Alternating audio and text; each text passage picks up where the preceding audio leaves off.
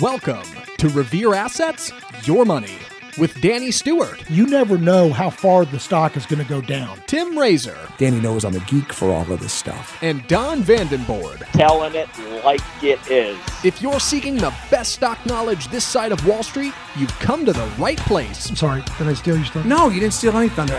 Who's handling this segment? For the next hour, Danny, Tim, and Don will be talking investing. Investing is 90% psychological, and I love that. Trades. The market will usually overshoot to the downside and to the upside. And dumpster fires. Because it doesn't matter what you think or what I think, and it matters even less what Danny thinks. And now, here's your hosts, Danny, Tim, and Don. I was caught in the middle of a railroad track. Thunder on the ground. In the middle there was no turning back.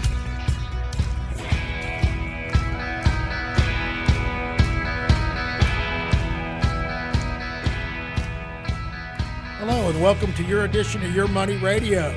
Texas stock. I'm your Texas. I'm Texas Claus. I love it. And I've got my elves from Florida and Arizona, my technical and fundamental elves. And we're going to have some fun this week.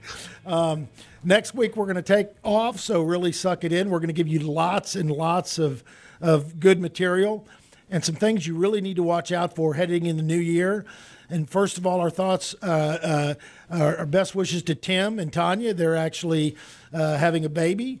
Well, not Tim. Tim's not doing anything. He's waiting in the waiting room. But Tanya's having a baby, I think, today, hopefully. Oh, my gosh. And we'll go from there. But anyway, I just wanted to wish everyone a very Merry Christmas and a Happy New Year. And now we will be having a show before New Year's. Yes. Heading into the new year, but just next week we'll be off. So we're really going to dive right into it and get right into the charts. Don, Tim, and Alex, how are you guys today? Don, I'm doing well. Merry Christmas. Merry Christmas. Fantastic. Oh, look, Don's got his Florida Christmas, his Hawaiian shirt on. He sure does. Yeah, look at that. Absolutely. Look at that. Pull the camera down a little closer so we can see the shirt, Don. There you go. Look at that. Wow. Look at that. That's a good look. I like that shirt. Look at that. All right. Well, folks, listen, the market, the Fed came out. We're going to talk about the Fed. The Fed came out and actually said they were going to tighten. They were going to accelerate tightening. They're going to raise rates 3 times next year. But more importantly, they're going to cut the bond buying in half. They're going to only, and I say only tongue-in-cheek, only buy $60 billion per month of bonds, mostly treasuries, from 120. Only 60, huh? Yeah, only 60. Wow. So they right away the market kind of reversed directions and started rallying, and it was a relief, and we're getting a follow-through day-to-day so far. And so even though it's a tightening posture and a stance, everybody knew they were going to tighten. I think that the unknown is out of the way. Yeah. And so it gives room for the markets to finally start resuming their rally, because we have been in a pretty little bit rough of a pullback. Mm. Don, you want to elaborate on that a little bit? Yeah, we pulled back. We've had several goal line stands on pullbacks over the last couple of weeks, and this was another one as the S&P and the NASDAQ 100 got right down to their 50-day moving average, and we key on that level very heavily. And a strong bounce after the Fed announcement yesterday. A lot of volume coming in, and as you mentioned, by our methodology, that's a classic follow-through day.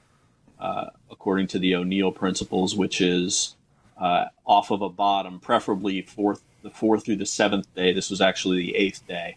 A strong move in one of the indexes on heavy volume gives you the green light to add exposure to the market. Then the question is, of course, do you have adequate stocks at low risk buy points to put capital into? And what we did see is several leaders bouncing off of their 50-day or 21-day moving average. Obviously, the 21-21 list that we keep updated every Friday, 18 of them were still in play on the 21-21 list. And We added back to one of them this morning. We added index exposure yesterday on the strong move on the S&P. And so now we're back to about equal risk with the S&P 500. That means a beta of 1.0 in risk in the market. And now we'll let the market decide for us. The key thing that we're looking for is what we call a distribution day, which is a move down on heavier volume over either today, Monday, or Tuesday. The 3 days after the follow-through day are key. If you see distribution on any of those days, it greatly raises the likelihood that the rally will fail. And that's what we've got our eyes peeled for now. Yeah, and so to clarify yesterday, shortly after the Fed announcement, it looked like the rally was going to hold. At first, it reversed and popped a little higher, and then it held. Don added SSO, which is a double S&P, for broad exposure immediately because we had a fairly heavy cash position, going because the market's been weak for the last couple of weeks. And so it's a quick way, one trade, you're in, and you can increase your exposure by 20, 30, 40% if you want. And then you can start adding individual names as you see them doing better on the chart. Okay, we're going to dive deeper in the markets in just a few minutes. The one thing that I do want to talk about that, folks, is very important that you're not getting, that the coverage was very light about a month ago, and then it kind of all, or a couple months ago, and then it all disappeared, and people aren't talking about it. But this very well could be the next black swan event that really brings the global markets to a screeching halt. And I'm not trying to do doom and gloom, and I'm not trying to scare people, but you got to be aware of this. And so like in the 2008 economic crisis, it was real estate caused in our markets. And so the contagion went from the United States, both east and west, across the Pacific and Atlantic, and affected all the other countries. This swan actually may start out from the east and come over to our shores. And so that's why it's going to be real important to pay attention to what I'm about to say. So the big question is Chinese real estate in a massive bubble? I have no idea. And I've got I've got the articles on that. I should have given you the show notes before, but I'm not as polished as Tim. I did not go to the upstairs Connecticut School of Broadcasting. Well, you wouldn't know it. So I'm kind of winging it, but so they have. They have $5.2 trillion actually, in real estate debt that they owe not only Chinese investors, but the world. And 2/5 of that, 40%, is in international bonds, high yield bonds / junk bonds. So the old adage, the old cliche on Wall Street is, what's the difference between a high yield bond and a junk bond? And the answer is nothing. A high-yield bond's when they're trying to sell it to you. A junk bond is when you transfer in, and he can only make money if he gets you to change something. So he calls it a junk bond, so he can get you to sell it so he can push what he's trying to sell on you. So high-yield bonds is when they're doing well. Junk bond is when they're doing poorly. Okay, but getting back to China, their total sales of the 100 largest development companies, real estate development companies, is down 36%. With the biggest 10, sales are down 44%. Oh, wow. So you're saying, well, it's cyclical. They're just pulling back. What's the big deal? Well, the five biggies, China Evergrande, and you heard about Evergrande. That's what made the news a couple months ago. That's what was all in the news. Is that going to cause it? Well, you've got Evergrande, Country Garden Holdings, China Vanke, Sunac China Holdings, China Resources. Their contract liabilities, money they owe other people, has the pre-sales, the way they're financing it. They're getting people to pay up front before the thing's even finished. You're buying a condo apartment. When I say housing, it's really apartments over there. They're all in high rises. We're talking about urban, not rural. Pre-sales just a few years ago represented 26% of their total financing for these things. They'd get bank loans or institutional trust like our REITs, and that's how they'd raise money. Well, now that's up to 42%, so almost half of their new raising money is from these pre-sales where you're paying for an apartment a year in advance for you're sure whether it's done. Yeah, these are big percentages. These are big numbers. And I'm worried some of these companies are, you know, some of these Chinese families are going to pay for an apartment and they're never going to get the finish out. Yeah. They're just going to get walls, but no running water. So we'll have to see. Now, to put this in perspective, D.R. Horton is the biggest U.S. home builder. Yes. And that's at about $22 billion market cap. Evergrande, which is the biggest and technically in default because they missed two interest payments. We're not talking about principal payments. We're not talking about $100 billion coming. We're talking about a few interest payments. They couldn't make the interest payments, but their market cap is $368 billion. Yeah. So our biggest, $22 billion, their biggest, $368 billion. Now, like I said, until recently, their real estate was financed with 10% bonds, high-yield junk bonds, 46% bank loans, which has shrunk significantly. Banks are starting to get nervous over there. That 26% pre-sales now is 42%, so they're going to the buyer. And the rest is from these wealth management products, like our version of REITs. Yeah, right. Okay, but the banks and the bigger institutional money is moving away from it, from financing, and it's really the individual investor or the home buyer, the apartment buyer, is trying to make up the potential. Now, like I said, Evergrande has missed some interest payments, and that was in the news. But what really hasn't made the news is that luxury Fantasia Holdings, that's another company over there, is $206 million in default in U.S. bonds. So they missed a principal payment, and that was on October 4th. You really didn't hear much about that.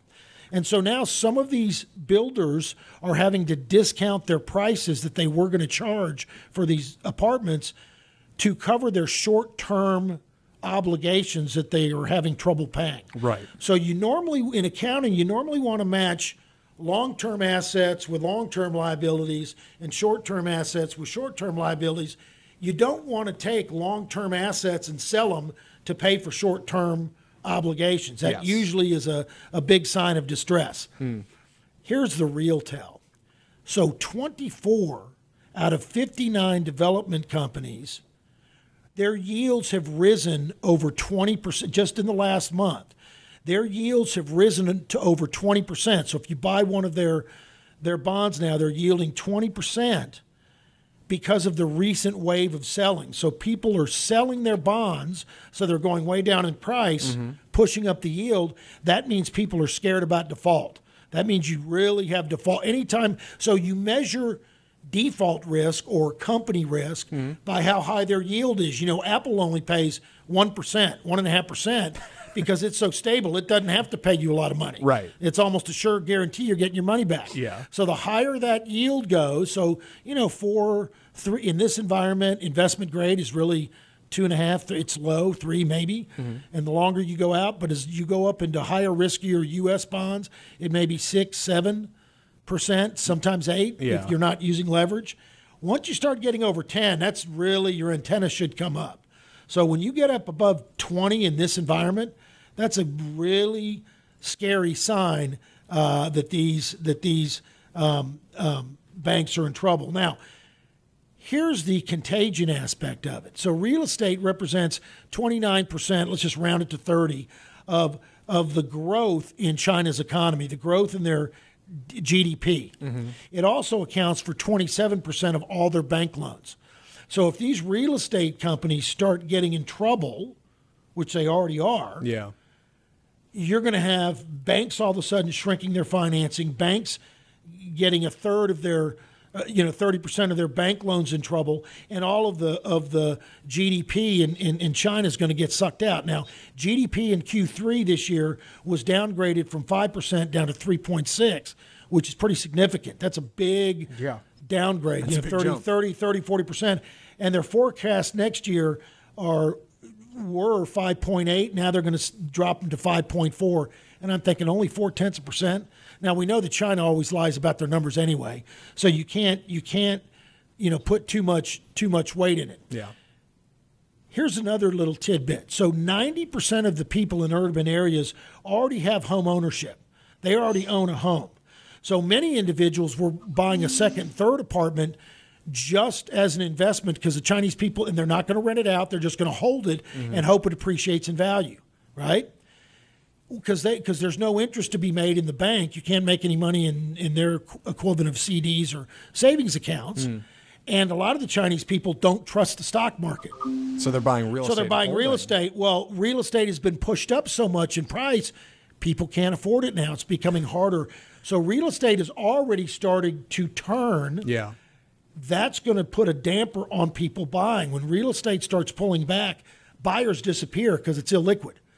It takes a lot longer. It's hard to get out of. It's not like a stock where you can just sell it on a dime. Yeah. So this problem is starting to get bigger, and it's starting to accelerate. Couple that with the Chinese. So the Chinese government now, they don't want to be holding the bag. They don't want to be blamed for it, right? Yeah. So they're starting to try to figure out a soft landing, a smooth, and so they're trying to put little curbs in place. They're trying to use price limit ceilings, caps in real estate, which never works. That makes prices, that puts pressure on it. Yeah. They're trying to restrict bank loans and require more equity up front. Customarily we put 20% down here. Well, now some of the banks are requiring 80% equity there. So you can only finance 20%. So now it's really making it more tougher to buy these homes, and these homes are being bought on leverage. So and these companies, these companies have financed all this stuff on leverage. So you're going to start getting margin calls, bank calls. They're in, like I said, their yields have gone way up. Now they're going to have to pay higher interest for new bonds. This is a major, major problem. In fact, Kathy Wood had an article out, and she's talking about how this could be much bigger. She compares it to Japan in 1991, when Japan lost literally 70, 80% of its stock market value. 3 decades later, it's still not back even. So she, it was called the lost decade in Japan. It's really the lost two or three decades. But she's talking about how this could be bigger than our financial crisis in 2008 here. So is the government over there doing anything to kind of shift these numbers, or are they just kind of looking away from it? Well, they're trying to slow. Well, here's the problem. They're trying to they kind of fueled this whole thing, just like our Fed prints money and causes these big booms, these bubbles, and then they like inflation like we have now. Yeah. And so now they're trying to act like a parent and try to act like they're going to curb inflation and bring it down when they caused the problem to begin with. Of course. So China's government kind of wanted everybody to have home ownership and caused this a big spike in growth in real estate. Now it's overheated. Now you got a big bubble over there. Yeah.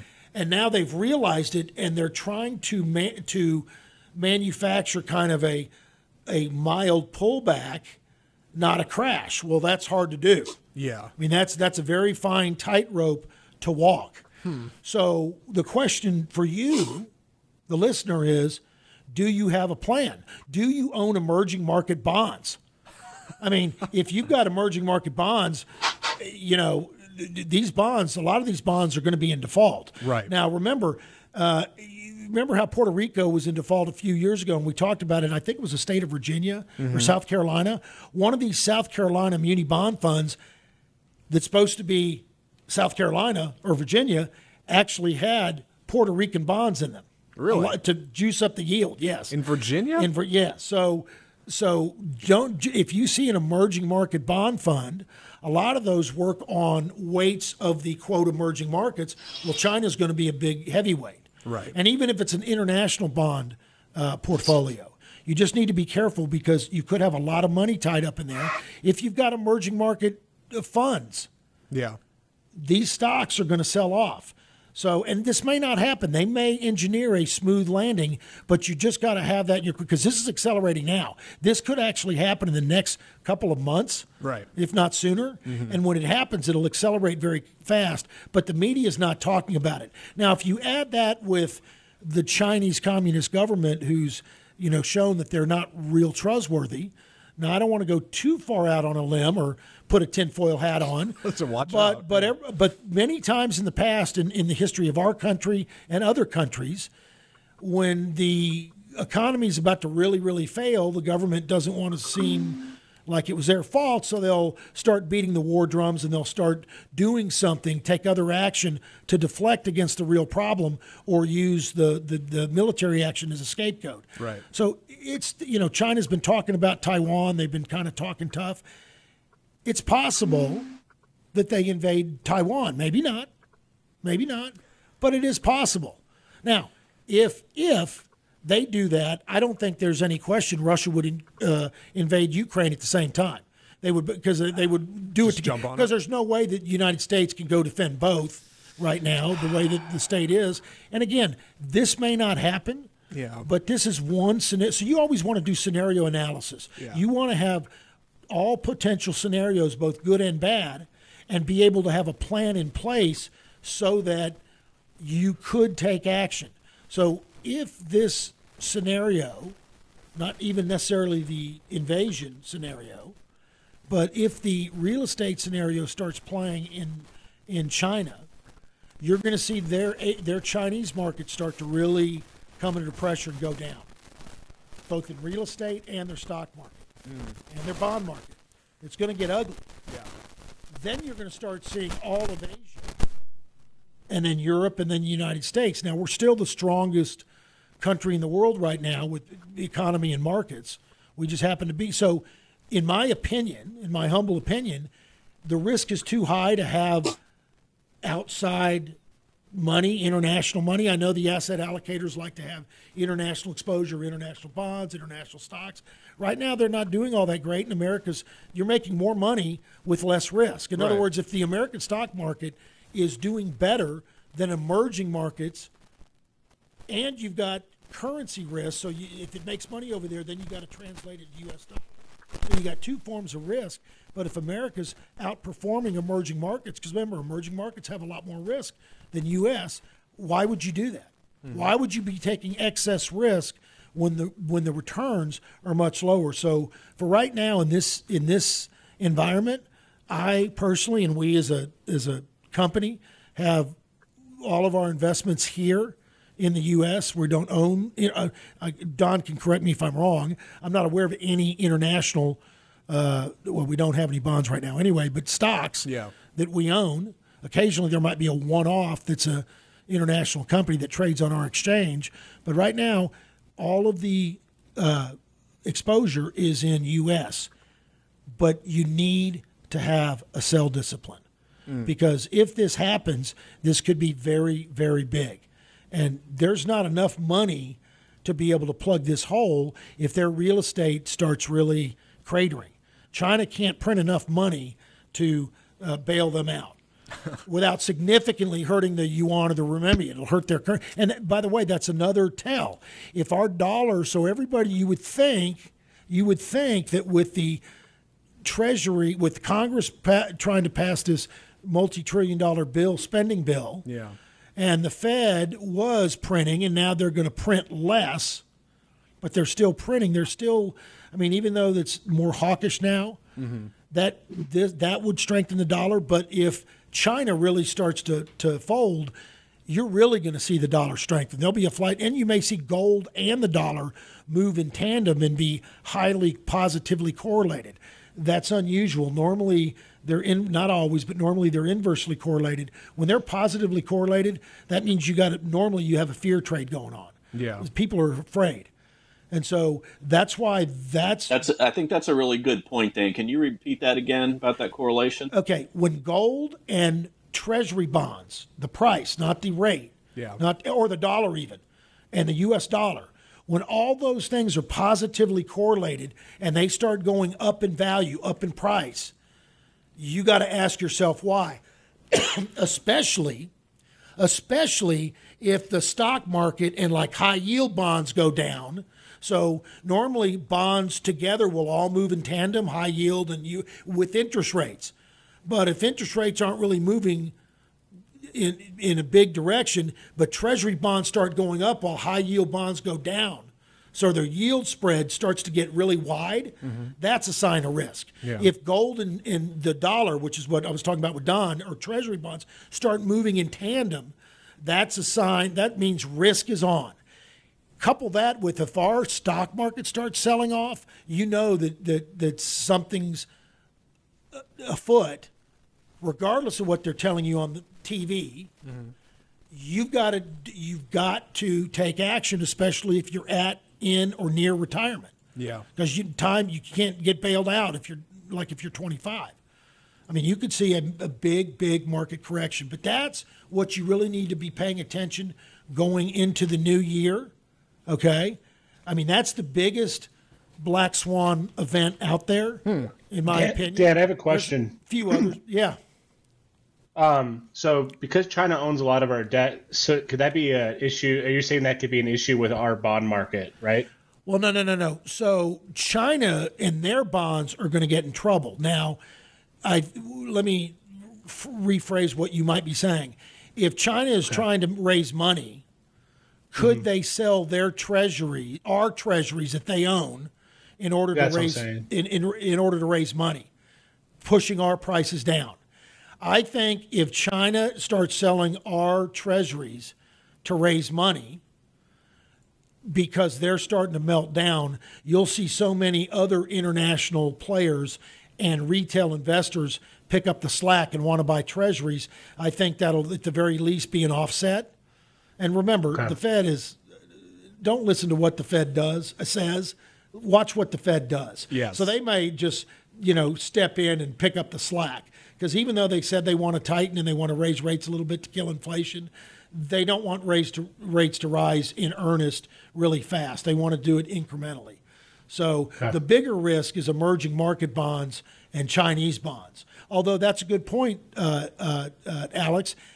I don't assume to know everything, and although I'm extremely smart and intelligent and good-looking. Clearly, very clearly. All true, yes. We'll follow the chart. So just because I think Treasury bonds would strengthen, if they weaken, because like Alex said, all of a sudden China sold $300 billion, $1 trillion of Treasury bonds, and the Fed wasn't there fast enough with a fat finger trade pushing the buy button, and rates spiked and Treasuries went down. Then you'd follow the charts. Mm. But, it's almost like mad mutually assured destruction in the 70s. If China really sold off our treasury bonds in earnest, it would actually hurt them as well. Right. And the import-export relationship. They really don't want to screw that up. I mean, there's kind of a wink-wink, nod-nod. You finance our country and you lend us money cheap, and we'll keep buying your crap. Your products. Yes. And so... it's a good point, but this is why you're going to have to watch that stuff. I'll tell you another thing is crypto could be strong because of this. Mm. People are scared, and they feel like crypto is a kind of out of bounds beyond government control.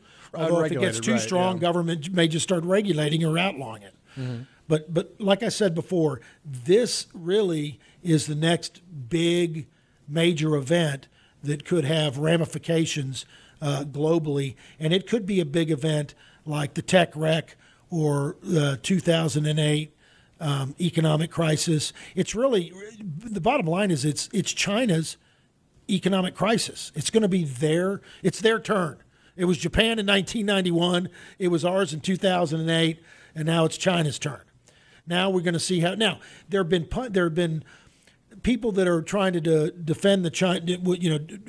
Making a counter argument, I guess you'd say, and they're saying, well, in China, because it's such a strong centralized government with only a few guys at the top, they can make decisions very quickly, and so you're not going to get a Bear Stearns Lehman moment. You're not going to get a Lehman moment where these couple banks just go bankrupt and cause the whole system to melt down. Yeah. The Chinese government can act quickly enough so that they can step in and take over.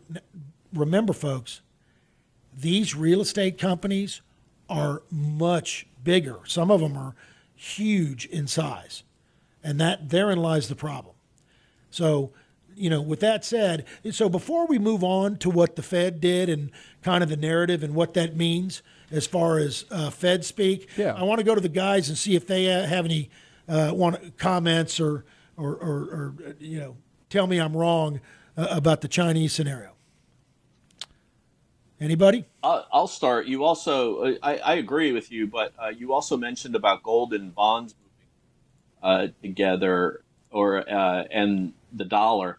A strong dollar is typically bearish for U.S. stocks. If you see them moving together, also, that would add weight to the old argument that capital goes to where it's treated best. And over in Europe and in Japan, they're not raising interest rates. They can't raise interest rates, unlike our Fed is on track to do. We never went nominally negative on our bond yields the way they have over there, and they're kind of begging the U.S. not to raise interest rates, but Powell signaling 6 rate hikes over the next 2 years. Capital goes to where it's treated best. If it floods into the U.S., you can see a lot more of what we saw this year with outperformance of U.S. markets. You know, we talk about the typical pie chart.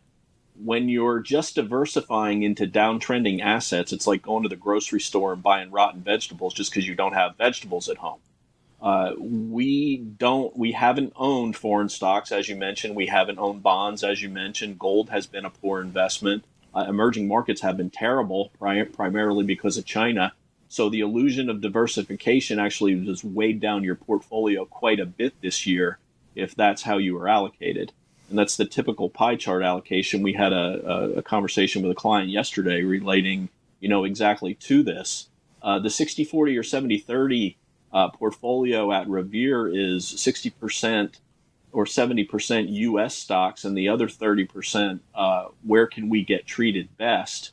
And if it's in growth stocks, great. If it's in gold, great. But if it's, we're not just going to diversify into garbage sectors or garbage asset classes.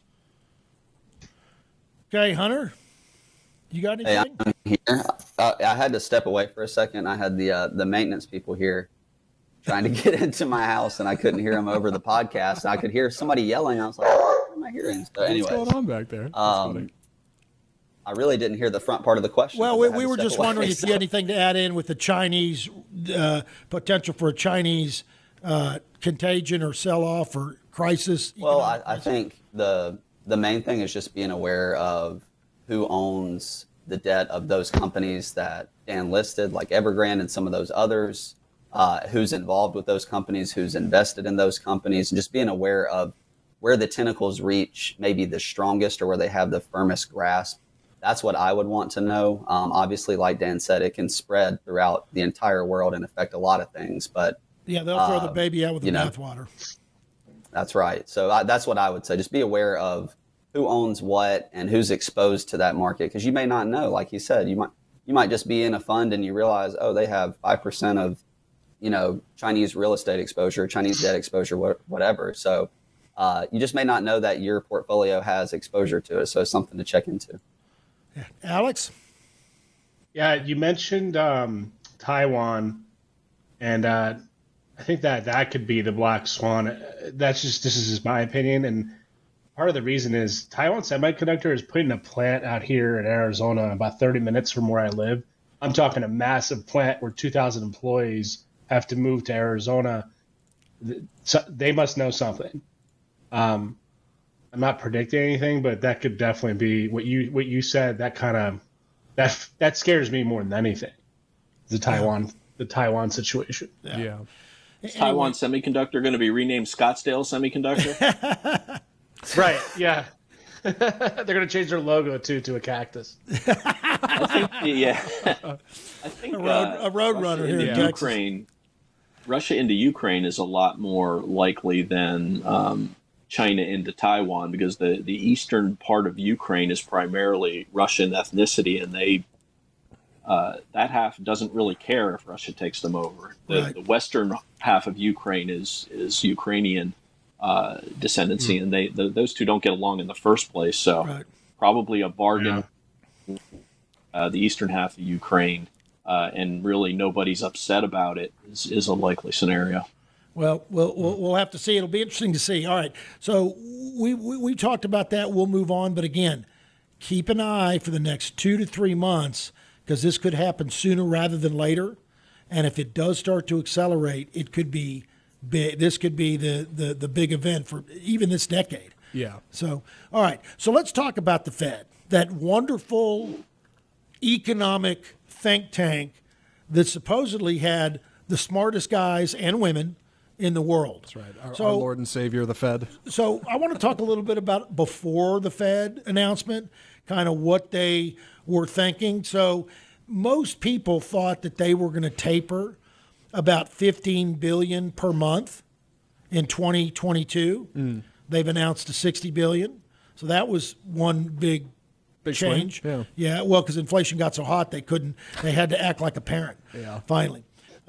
And the markets were pricing in a likelihood that the Fed would taper as much as $30 billion and finish by March 2022.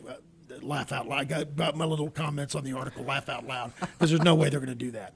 Okay, now, but here's the thing. So just 3 months ago, think about this. Just 3 months ago, Fed members half of the Fed members expected zero rate hikes in 2022. Mm. So half of the Fed said just 3 months ago, we don't need any rate hikes in 2022 because there is not sufficient inflation out there, or it's just transitory. Well, that transitory, remember, we've been saying this for a year and a half. They don't know what the word transitory means because it's not transitory. This stuff is hard. Now, so let's talk about where we are after the Fed and basically on Powell's comments, what he actually said. So they're talking as many as two rate hikes in 2022 for sure, but as many as three. They predict two more in 2023 and two more in 2024. So a total of seven. Now remember,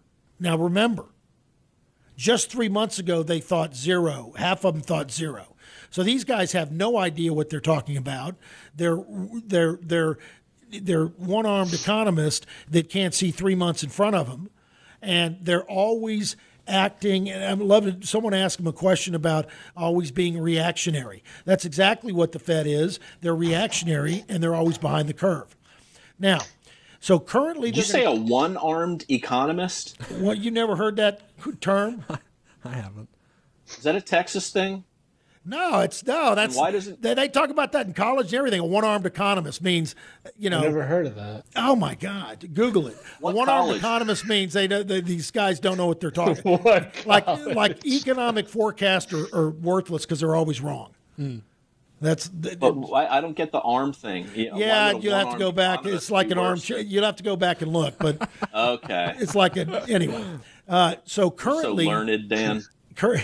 I'm surprised you hadn't heard that, Don. Learned doctors. Too much technical, not enough fundamental. Yeah. All right. So yes, clearly. Currently, so the Fed is going to keep rates unchanged, but they're going to speed up the taper. So they're going to start raising rates in a couple months. They're going to only buy $60 billion in assets, mostly treasuries and some other government agency. And that is half of what they were doing in November. Now, here's the kicker that I just think is funny. They think the GDP will be 5 point. They thought that GDP, they think GDP is going to be 5.5 this year. It's going to end up the year with 5.5, and it's going to be 4% next year. Now, my question, again, laugh out loud. I got my little quotes. Now, are we adjusting for inflation? Because if you've got inflated prices of widgets you're selling in those numbers, then you're overestimating GDP. So if we, just for round numbers, it's actually pretty close, 10% inflation. If you've got 10% inflation and you don't adjust the GDP for inflation, that means you're overstating inflation by 10%. Because everything costs 10% more that next year. Right. A lot of times they forget to do that. So there is an inflation-adjusted GDP number out there, but you got to go out and look for it and search for it. And it's always lagging, and it's always sandbagging the real inflation rate. Mm. Okay? Now, so the Fed, here's what I really like. The Fed expects 2.6 inflation next year. Let me read that again. The Fed expects 2.6 inflation next year. Right now, we're running about 8%. Mm-hmm. It's 6.9, or 6.8, 6.2 on the last CPI number, but PPI came out at above 9, which means there's more inflation coming down the pike. So this next CPI number is going to come in hot.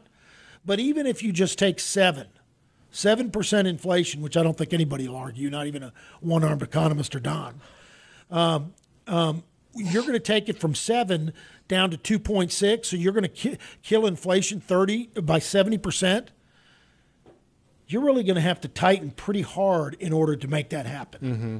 So either their forecasts are wrong, or they're going to tighten a whole lot more, and it's going to, because the only way to do that is to really almost get close to a recession. Oh, it's like you said, watch what they do, not what they say, right? Yeah. I mean, the way to kill inflation is kill demand. See, that's what they don't tell you. The way to kill inflation is to make people stop buying. Right. Kill demand. That's also known as a recession. So anyway, so the takeaway.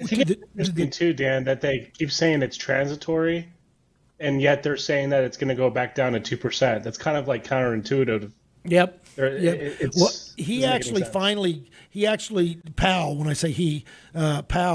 Jerome Powell, the Fed chairman, actually admitted yesterday that he in the Q&A afterward, I watched the whole Q&A, and someone and he did admit, he goes, well, we had been thinking it would be transitory, but it really turned out not to be. You know, you just can't hate to say that we were completely wrong. You know, we pooped it, we just completely missed it for a year and a half while everybody was screaming. But well, sure, but a 2.6 for next year, you can't have it both ways, like Alex said. Yeah, that's what I'm saying. Yeah. Right. Yeah, it would still be transitory if it's only going to be 2.6. Exactly. He's kind of shooting himself in the foot. Right. Well, you know, he's just trying to save face. Right now, they've got massive inflation. They caused it. They know it, and they can't figure it. You know, they're trying to, again, they're trying to make it look like they've got some semblance of control. And just by the fact that we have 7 or 8% inflation shows you that they don't have control. They've lost control. That horse is out of the barn. Now, so here are the main takeaways for going into next year. And this is more fundamental basis. And then, like Don has always said, we're going to use the charts and follow the technicals, what is happening. But if we get a Chinese meltdown, treasuries could rally big time.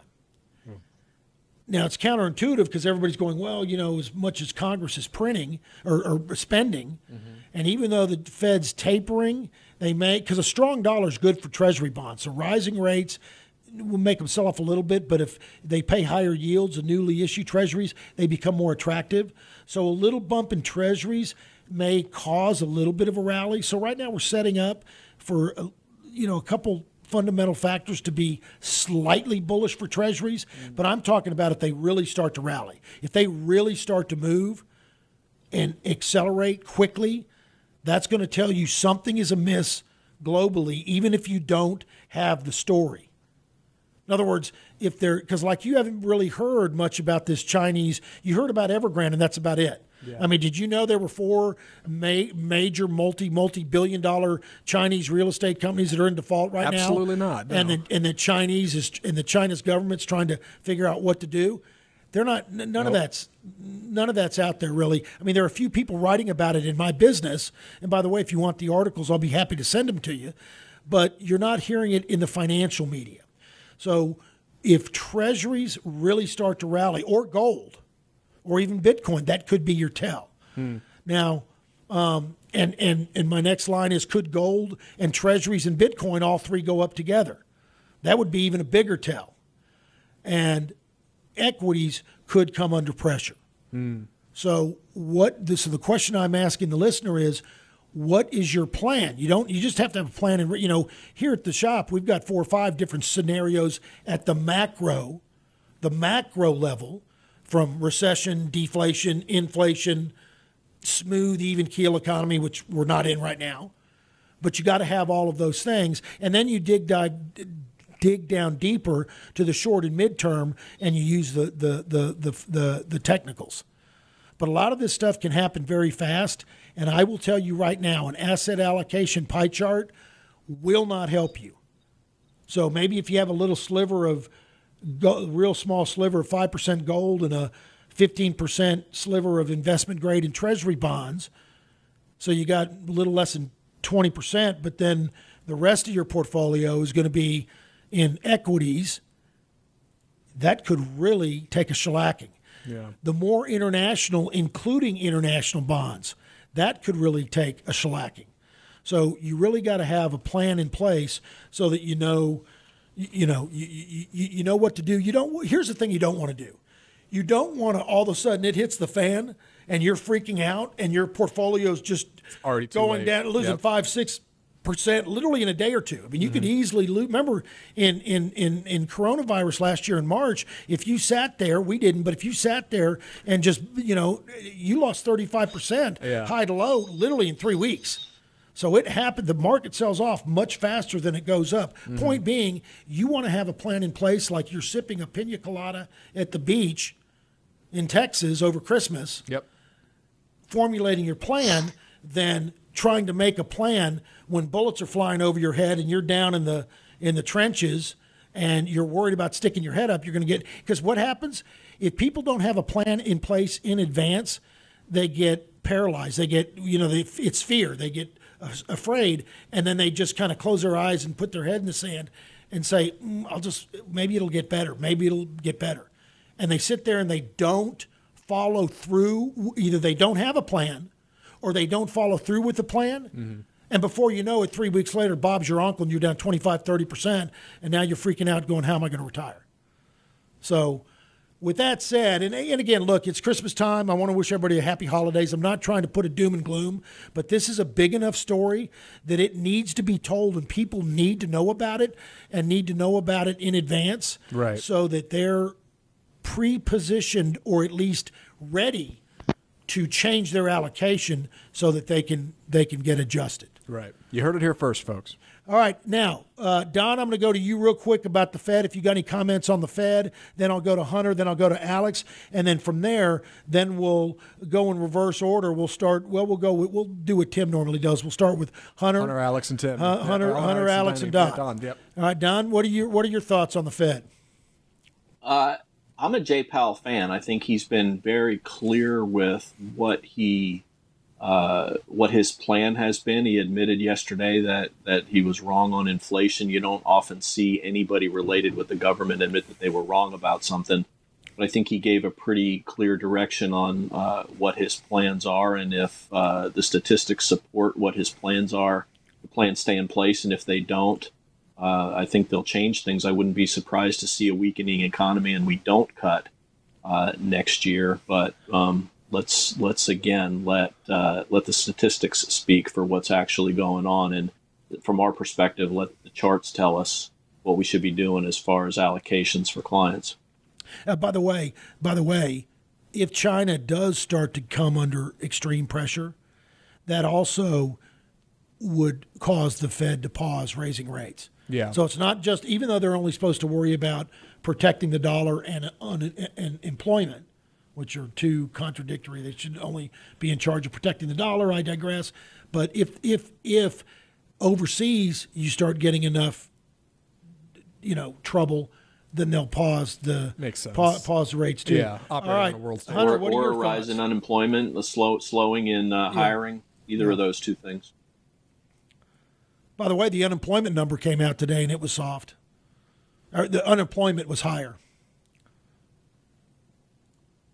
All right, Hunter. Was that the ADP unemployment? That was the weekly jobless claims. Okay. Yeah, no, that was a Department of Labor. They were higher than expected. My mustache is coming off. All right, Hunter. I cannot hear him. Hunter, you're on mute, man. What's going on? A second.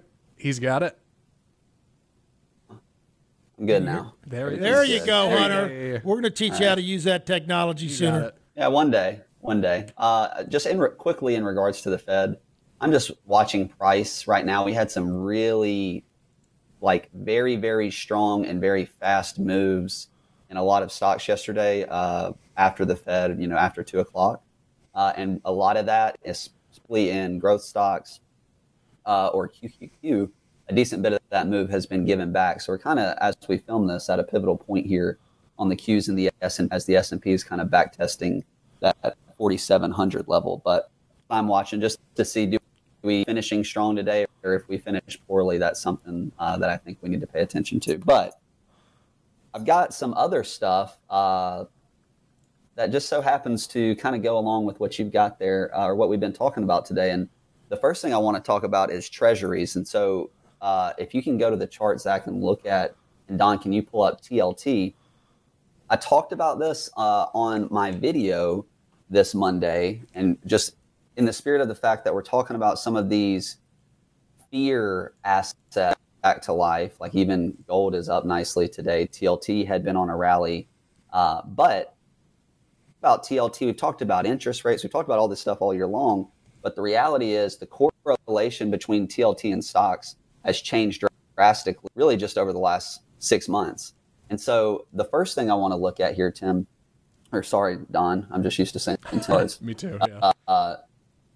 Is November 5th to December 13th. And so if you look at that on TLT, that's pretty much going to be from that bottom there, November 25th on, right around 144 up to roughly that 155 high. So in that time period, TLT became a fear trade. That's right. So TLT becomes a fear trade. This goes up simultaneously as the VIX spikes, as markets pull back, stocks pull back, et cetera. So this becomes a fear trade. So from that same time frame, November 25th to December 13th, the TLT was up about 3% or a little over 3%. ARKK was down 13%. FFTY was down 10%. Small cap growth ETF, IWO, was down 7%. PDP down 6%, and the QQQJ down 5%. So a very obvious negative correlation. As TLT moved up, all these risk on, you can even throw biotech in there, also down about 10%. Oh,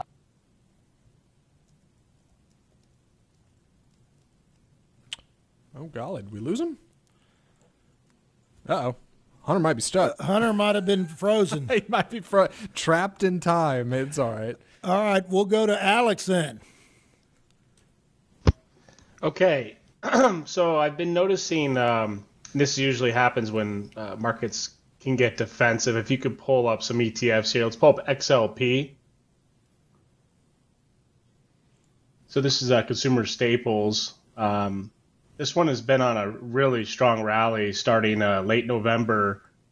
And I don't know if it's a flight to safety play. So it might be signaling what Dan has been talking about. It's maybe we have to be, get protective, and stocks like, Coca-Cola are in that. And that's why Coca-Cola is rallying to new 52-week highs. So people are, those are necessity type names that, you can't live without. I guess you can't live without Coke Zero or whatever, or Coke, but that's just one example.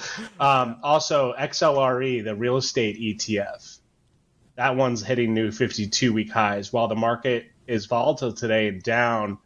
These are going up. Another one that I actually bought in the tracking portfolio was XLV. That's the healthcare ETF.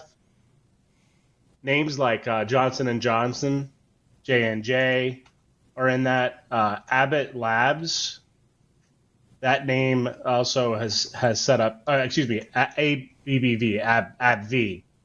Check out that chart. So these, it's obviously defensive. And then another one is United Healthcare, UNH. That's ripping to new 52-week highs as well. I also want to point out from those CVS is.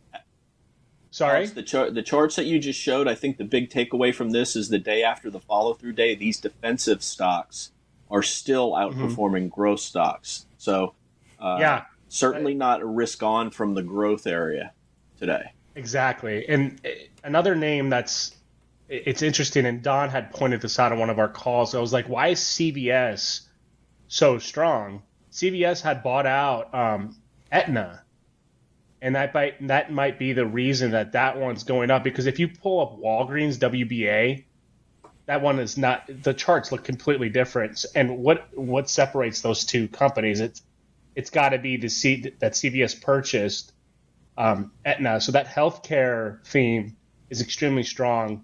I think Hunter was talking about some of the home builders, ITB, obviously. And then Dan had mentioned DHI before being one of the biggest home builders. And that one's near 52-week highs as well. That looks pretty good. It's pulling back a little bit. Maybe it pulls back to that pivot, that 99.65 area. I don't own this. I don't own any home builders right now.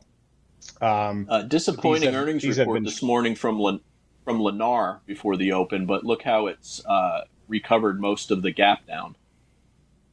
Yeah, that's actually a really bullish buy signal. If that that candle there, kind of a hammer look to it. If that wick, you see that parallel line for the viewers, if that gets above the 21 EMA there, or even goes green, that's a really bullish sign. Someone's stepping in and swooping up those shares that are being sold down. So, we could even consider that. We'd have to take a look further into what the earnings report. I have to read on it before we buy it. But yeah, I mean, big tech today after that, like Hunter was saying, after that strong rally yesterday after the Fed, that expectation breaker, it's backfilling. The reason why I'm still bullish for me is the S&P 500 is right near all-time highs. So it's hard for me to get bearish. And you got to think too, and Don has been talking about this for a while, S&P 500 can absorb sector rotations because it engulfs so many different names and the best names. So if tech starts to get weak and something else gets strong, the S&P can smooth that equity curve out. And that's why we have such a large SSO position. And that's pretty much it today for me. All right, Alex, thanks. All right, well, Don, we'll let you play cleanup and tell us what your thoughts are. Yeah, following up on what Alex was saying about sector rotation, and as I'm fond of saying, it takes place within the S&P 500. Not only sector rotation, but also growth and value rotation. Within technology, half of those stocks are considered growth, and half of those are considered value or growth at a reasonable price. So even if the money is coming out of certain parts of technology, it can just be flowing into other sectors within technology, and you see things like Dell really hadn't pulled back that much until recently. So you can see it's a failed breakout. Compare that to something like CrowdStrike, which just got decimated. So growth at a reasonable price holding up much better than the go-go stocks. Here's Oracle with a breakout on its earnings report. That's considered, it's only got a PE of 21. What you want to look at is the price to growth ratio, or the PEG ratio. This one is a 2. Let's look at Zscaler, for example. 580 PE versus 79% growth rate for next year. So rotating not only within sectors, but also within growth and value within the S&P 500. And that's kind of the anchor of our portfolio. As I said, the 60-40 or 70-30 Revere portfolio is 60 or 70%. The equivalent of the S&P, and then we use the remaining. But we only allocate 30 to 35% cash for that because we use SSO, which is the 2x S&P 500 ETF. And then with the other 70%, we go where we're treated best. If that's growth stocks, fine. If that's cash, that's fine too. One thing I want to note here with the chart that you're seeing of the NASDAQ 100, note how we were not able, even after yesterday's move up, to get back above the 400 level, and the NASDAQ 100 is not having a good day today. This is absolutely not what you want to see the day after a follow-through day.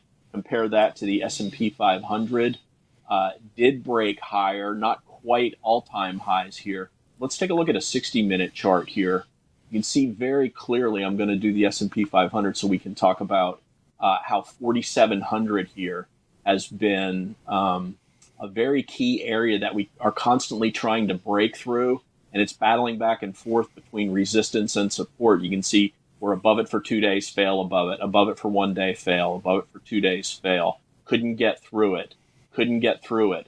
Got above it, but just for a day. Now got above it yesterday with the gap above, pulled back today in the bottom. The low so far is right at 4,700. This is absolutely the big area of support here is 4,700 for the S&P.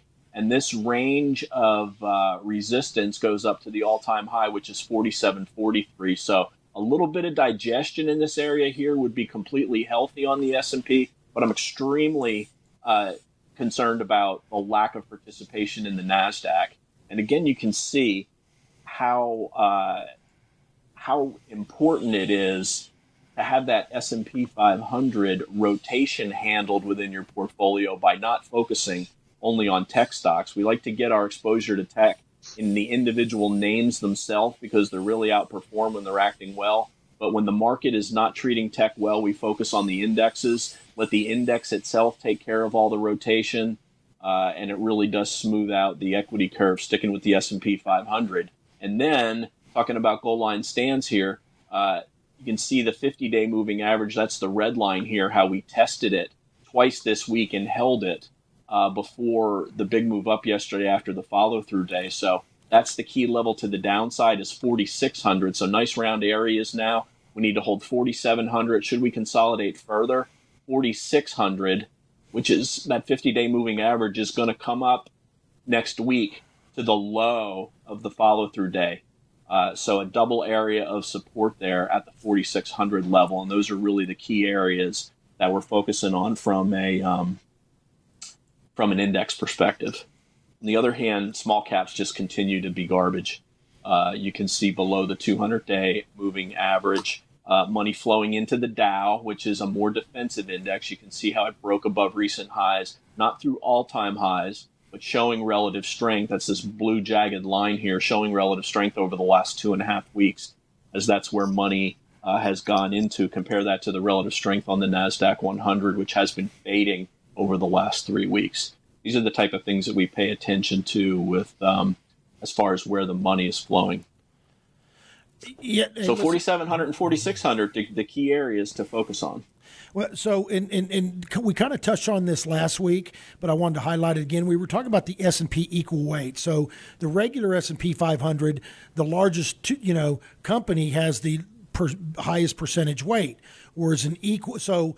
On the regular S&P index, the bottom 100 companies don't even make a difference. They just, even the bottom 200. It's really Apple, Exxon, it's just a few companies that really, the top 15, 20 companies that really determine the direction of the S&P.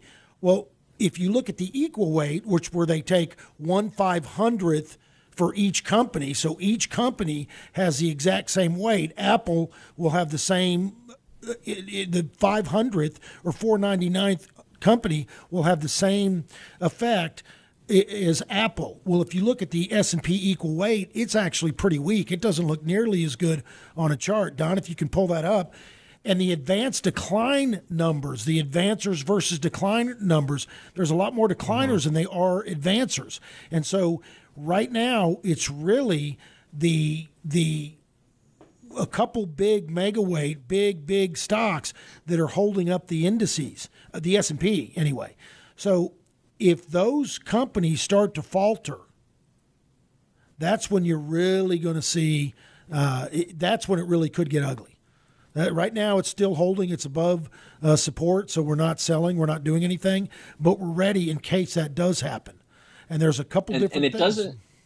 It doesn't necessarily show up as much on the chart as it does on the relative strength line. Again, this jagged blue line. Note here, here's the prior high and the breakout area, and look where the relative strength line is. Now, we make new highs on RSP, but relatively speaking, we did not, which means that the market cap-weighted S&P 500 is outperforming the RSP. Now here again, you can see how this just continues to trend lower and lower. Here we've got a higher move in price versus here, but not confirmed by relative strength, which continues to trend lower and lower. And market cap, market size has been very focused on just the big names, no question. And that's a sign of defensiveness, and it's a place to hide money for portfolio managers. Yeah, and relative strength actually can be a very good leading indicator. Sometimes it'll give you clues. What Don's saying is that the price is still going up, but relative strength is going down.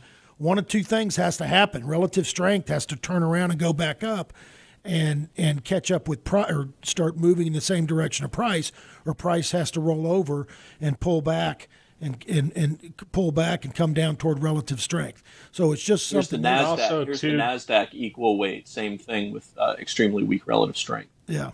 Yeah, what were you going to say, Alex? I was going to say something I picked up here at Revere that Donna taught me is the RS line, the 1 year RS line, it's not really the greatest indicator to see what's going on. So try to use a three month RS because it's more relative to what's currently happening. I don't know if you can show that on MarketSmith. Can you show that? Is that the 3 month?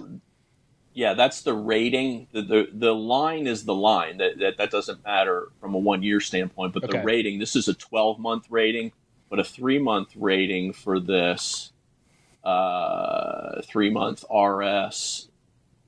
Thought it would show up here. Yeah, there it is. It's a 74. Try Apple. Maybe show Apple or different stock. So, and what they're saying there is the customary kind of default is relative strength of a year.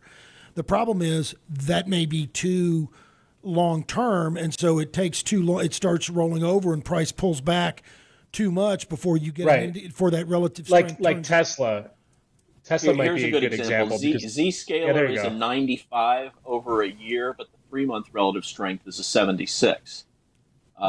We focus on our scans on these on the 3 month RS in a major way. Yeah, and it's something. It's kind of like the 200-day moving average, where you've got 200 days all simple moving average all equally weighted, but when you're looking at the 21 exponential, the yesterday has a much stronger influence on that moving average than the 21st day, 21 days ago. So it's a better indicator of the current momentum right now, the shorter and midterm momentum instead of the much longer term momentum, because longer term you may be down 15-20% before it triggers that, before it crosses. Maybe too late for you. Maybe that's what I'm saying. It may be too. Here's a big one. Net Cloudflare with a 96 relative strength on a 1 year basis, but only 19 on a 3 month basis. This means 81% of stocks in the database have outperformed Cloudflare over the last 3 months. Yeah, and if you had been paying attention to that as it was deteriorating, it would have gone the 3 month would have gone from 80 to 75 to 60. It would have given you an indication to get out way before. Pull up that chart again, Don. It would have given you an indication to get out way before it got to 16. And look at that chart. Look how it's pulled back so much. So anyway.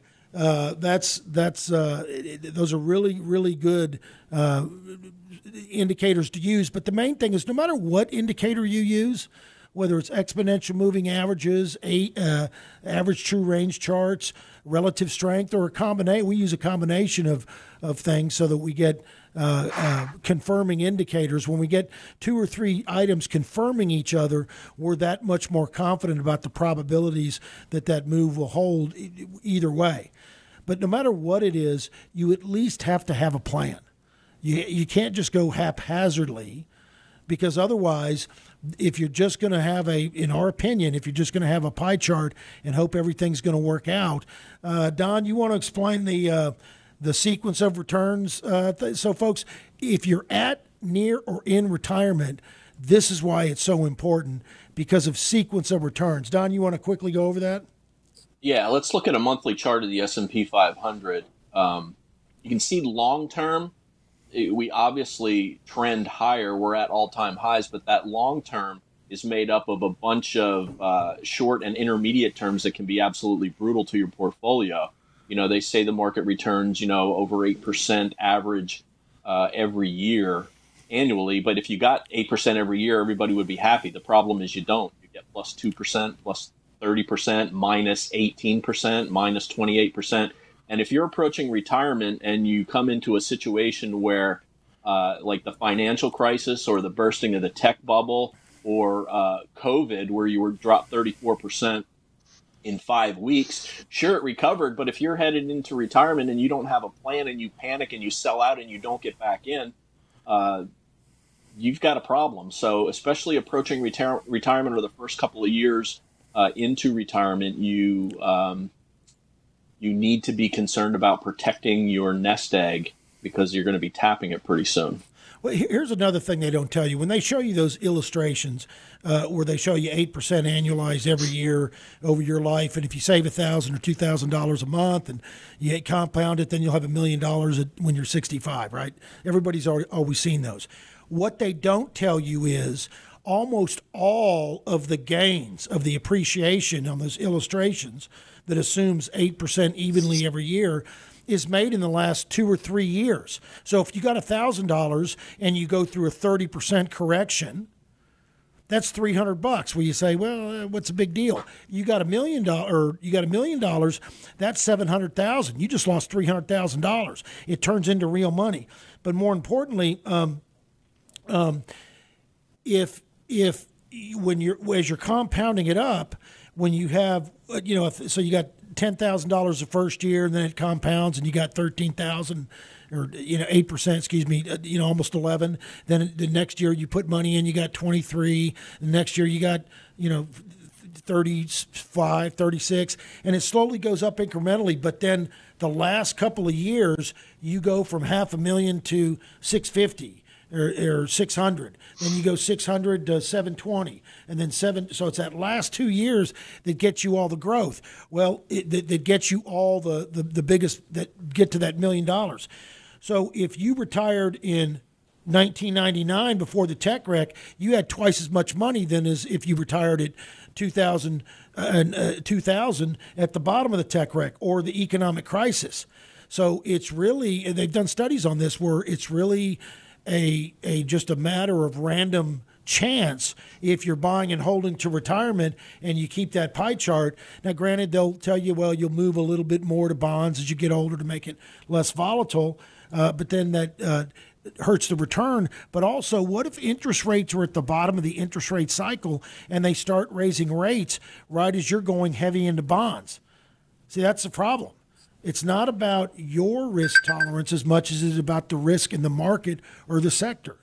And so just because you're 70, you shouldn't have 70% bonds, in my opinion, if we're going into an inflationary and or rising interest rate environment. That's not good for bonds. Now, could you get a short-term pop or even a midterm pop in bonds if China really gets in trouble like we talked at the beginning of the show? Absolutely. And that's the whole point of this show. You got to be flexible. You got to be willing. So if China wasn't in dire straits and in big trouble, I would say bonds are kind of in a tough spot right now because you have really high inflation and you've got rising interest rates. But if this China thing does heat up, or we've got some other geopolitical event, you could see Treasury bonds rally in a big way, and they'll start rallying before China melts down. The big institutional money has boots on the ground. They're already looking at all this stuff. So the price move will happen before the news. We always say here, first price, then news. Folks, listen, I hope you enjoyed the show today. It was a little bit different. We dove kind of deep, but we wanted to have some fun, and we wanted to wish you all a Merry Christmas. This was a Merry Christmas Texas style. I got my Texas hat. Well, I got my Guayavera on too, so I guess it's Tex-Mex. It looks good. This is a Tex-Mex Christmas podcast. That's right. Don, I want to wish you and yours a Merry Christmas. Alex, you and yours. You too. Hunter, you and yours, even though you probably can't hear me. And Tim, hope you and Tanya have a healthy baby by the end of this evening. We wish everybody the best. Folks, please be safe. And please tell a friend, tell a neighbor about this podcast. Just tell them to go to revereasset.com. They can sign up. We won't spam them. We won't reach out to them. It's up to them to reach out to us. If they want a complimentary portfolio review, have topics they want discussed on the show, or just have a question about a stock or an idea or an investment, they'll get this podcast into their inbox as soon as it goes out, and they'll get our daily market insight video every evening the market's open. It's a short little 10-minute video about the markets. You can email any of us at dan@revereasset.com, don@revereasset.com, Tim, Hunter, or Alex at revereasset.com. You can always call us old school at 855-REAL-WEALTH. We will have a Merry Christmas. We will talk to you right before the new year for our final podcast of the year, right here on Your Money.